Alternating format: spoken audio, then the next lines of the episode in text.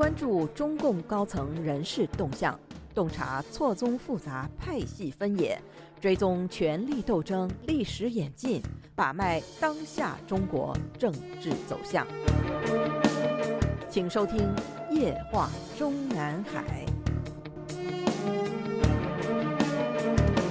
听众朋友们好，欢迎收听美国自由亚洲电台《夜话中南海》节目，我是节目的播讲人和撰稿人高鑫。我们今天所要播讲文章的题目是曾庆红曾对江泽民有过救命之恩。我们夜话中南海专栏的上篇文章14大前的江泽民总书记当得比赵紫阳还窝囊刊登和播出后，一位署名马年生的文学城网友跟帖说，将当年奉命入京没有军方背景的他确实需要邓的威信控制军方，邓当时需要杨尚昆这个国家主席支持，江则通过自己带到北京的曾庆红逐步摆平了军方和红二代，才有实力让邓小平请杨家兄弟归隐，将有曾的协助还是有福气的。其实当年曾庆红之于江泽民的重要程度，助他江泽民在中南海站稳脚跟还是后话。再往前追溯的话，可以说如果没有曾庆红，江泽民的政治生命只会终止在上海市委书记那一台阶上。话说在上个世纪的80年代中期，出生于1926年的江泽民本是与出生于1938年的曾庆红同时被安排进上海市委的第3梯队人选。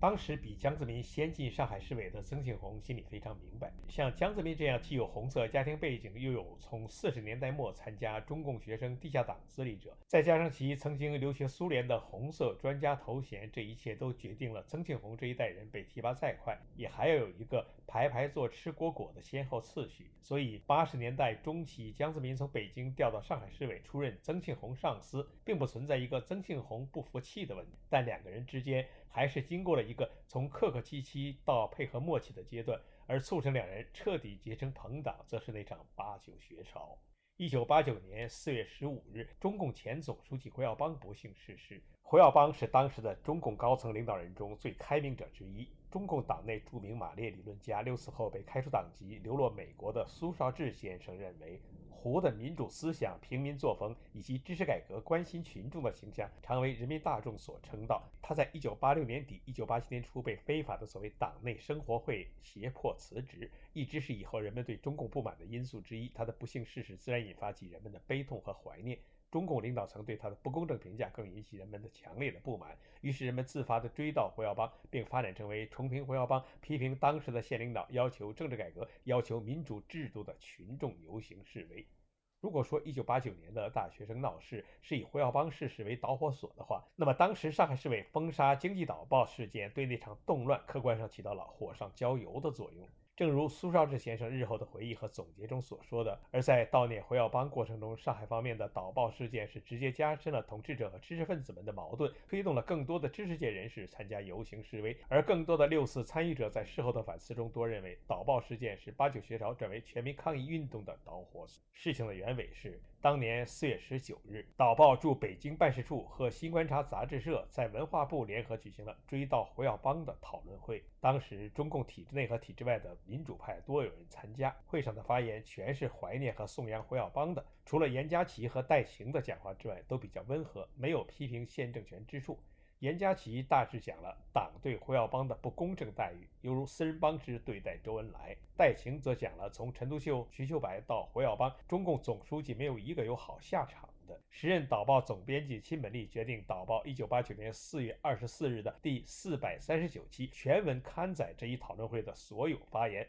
并抢在4月22日胡耀邦正式追悼会之前出版。此消息由该导报的驻北京办事处首先向境外记者透露，有一份港报于当月17日把消息刊登了出来，恰好被当时的上海市委常委、市委宣传部长陈之力看到，向时任市委副书记曾庆红汇报之后，两个人预感事情严重，立刻报告了市委第一把手江泽民。然后曾庆红和陈之力连夜约见导报总编辑亲本立，要求调阅导报悼念座谈会的文章清样，月后即命令秦本立将25000字的座谈会纪要删节刊出。而在此之前，曾庆红一直对秦本立表示特别的尊重，在公众场合见面从来都是以亲老尊呼。而被他们要求删节的内容包括牵涉到重新评价胡耀邦的功过、为反自由化中受到不公正待遇的案子翻案、支持北京和平的爱国民主主义运动等内容，等于是抽去了整个座谈会的全部精髓。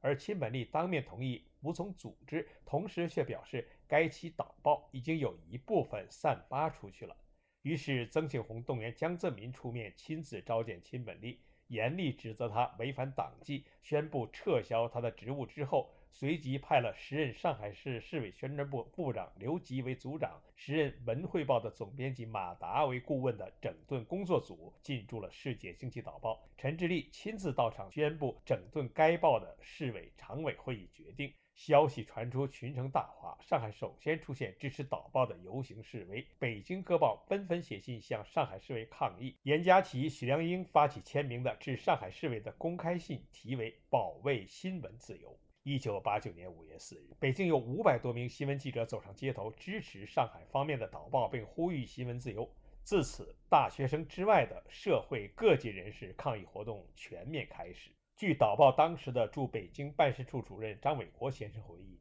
，1988年，曾庆红还在上海驻北京办事处内召集了《解放日报》、《文汇报》、《世界经济导报》的驻北京办事处负责人开会，目的是要摸摸北京的情况。会上，他对导报的人说：“你们离中南海最近，离国务院最近，离体改委最近，信息最灵，以后要多和市委通通气。”这件事说明了1989年6·4事件前，上海世界经济导报在中共上海市委眼中的地位非同小可，也说明曾庆红甚至江泽民一度要利用导报，但后来却又卸磨杀驴。当时的曾庆红在事先能发现导报不与中央精神保持一致，及时查禁，获得了江泽民的赞赏。在市委干部会上，江泽民特别表扬曾氏和陈志立政治警觉性高。如果当时曾陈两人漏查了导报，那么中国共产党1989年以后的历史兴许就不会是今天这副样子。所以江泽民在获知自己将高升总书记之后，惊恐之余立刻就想到了曾庆红。您现在收听的是自由亚洲电台夜话中南海栏目，高鑫主持播讲。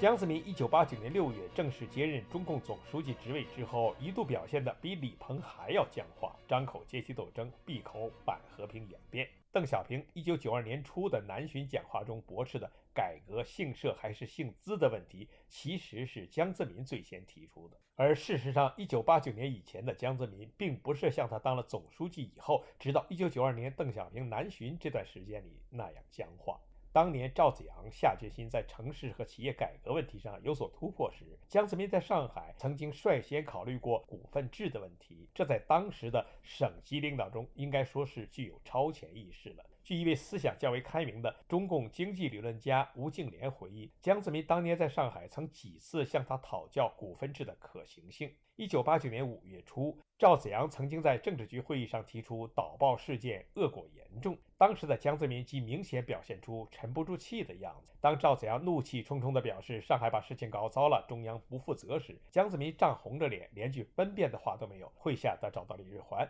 希望听听天津处理学运的经验办法，而老奸巨猾的李瑞环当然不会把自己那套祸水引向北京的妙计告诉他。当时参加完赵紫阳的政治局会议回到上海，江泽民一度曾经动过给亲本利赔个不是的念头，因为此时他一度对形势判断走样，误认为赵紫阳可以靠和平方式平息学潮而提升其总书记的权威。特别是赵紫阳1989年5月初在亚银会议上的讲话发表之后，江泽民更感到自己处理导报的方式可能是偏左了。就在这政治形势变化莫测，一旦站错了队就会抱恨终生的关键时刻，正是曾庆红凭他在中共元老中的特殊信息渠道，以及他自己自幼开始接受的阶级斗争意识熏染，及时嗅出邓小平等中共元老势必会对学运下毒手的血腥气。曾庆红此时已经敏感地意识到，即使北京的大学生们愿意给赵紫阳一个大面子，赵紫阳在党内的政治对立面也绝不会善甘罢休，他们会采取与赵紫阳针锋锋相对的策略，继续激怒广场上的大学生，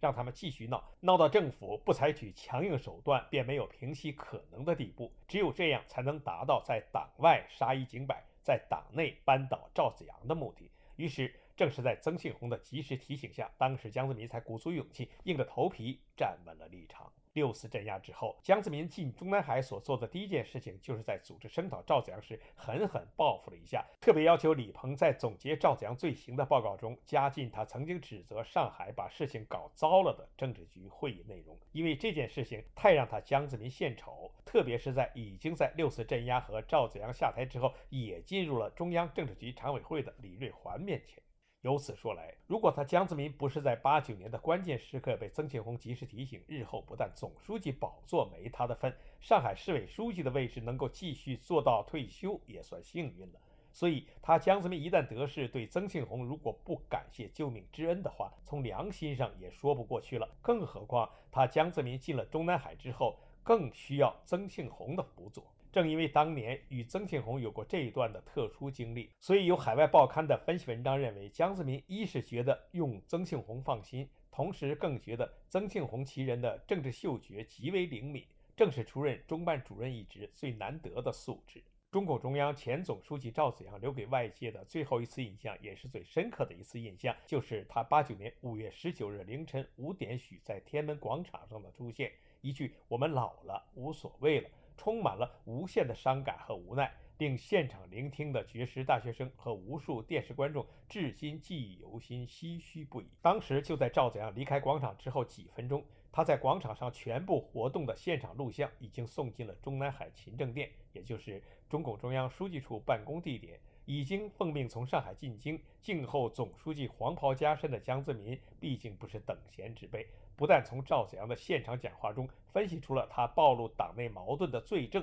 同时更注意到了随侍赵紫阳身边者并不是贴身卫士或一般级别的秘书，而是时任中共中央书记处候补书记兼中央办公厅主任温家宝。当时温家宝右手紧紧搀扶着赵紫阳，左手帮他扶正手提式麦克风，一副前车护主的神态都被摄像机忠实的记录下来，并汇报给赵紫阳的继任。也许正是这则电视画面的提示，令江泽民深感自己进驻中南海之后，身边也必须有一个新的温家宝。1个月之后，江泽民荣升总书记的决议被正式昭告天下，接着由江泽民和李鹏2人签字的一份任命书正式下发，曾庆红同志任中共中央办公厅副主任。于是江泽民不要红木要红人的传说在上海滩不胫而走。所谓不要红木要红人，说的是1987年中共13大后，时任上海市委书记芮幸文进京高就中央政治局委员，离开上海时未带一兵一卒，只是由捧场者为他购买了全套高级红木家具，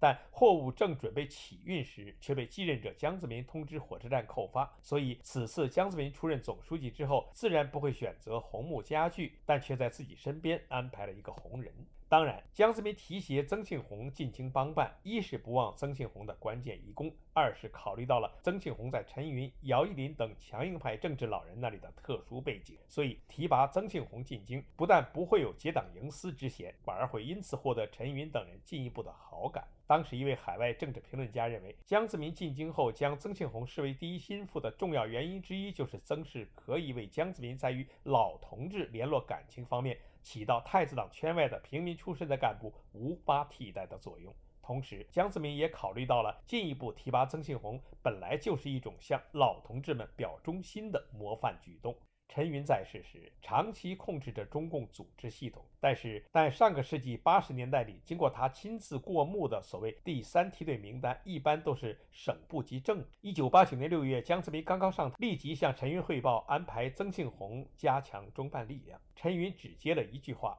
他是曾山的儿子。就凭这一句话，江泽民立刻明白陈云是在称赞他的选择。其实早在上个世纪80年代中期，时任上海市委第一书记陈国栋等人就向陈云特别介绍过曾庆红。陈国栋并借此回顾起上个世纪50年代跟随曾山进中央，一同在陈云领导下主管财经工作的历史。1989年6次之后，随着赵紫阳的下台，无论是陈云还是江泽民，都不愿意赵紫阳的阴影继续留在中办，安排曾庆红进去，自然最为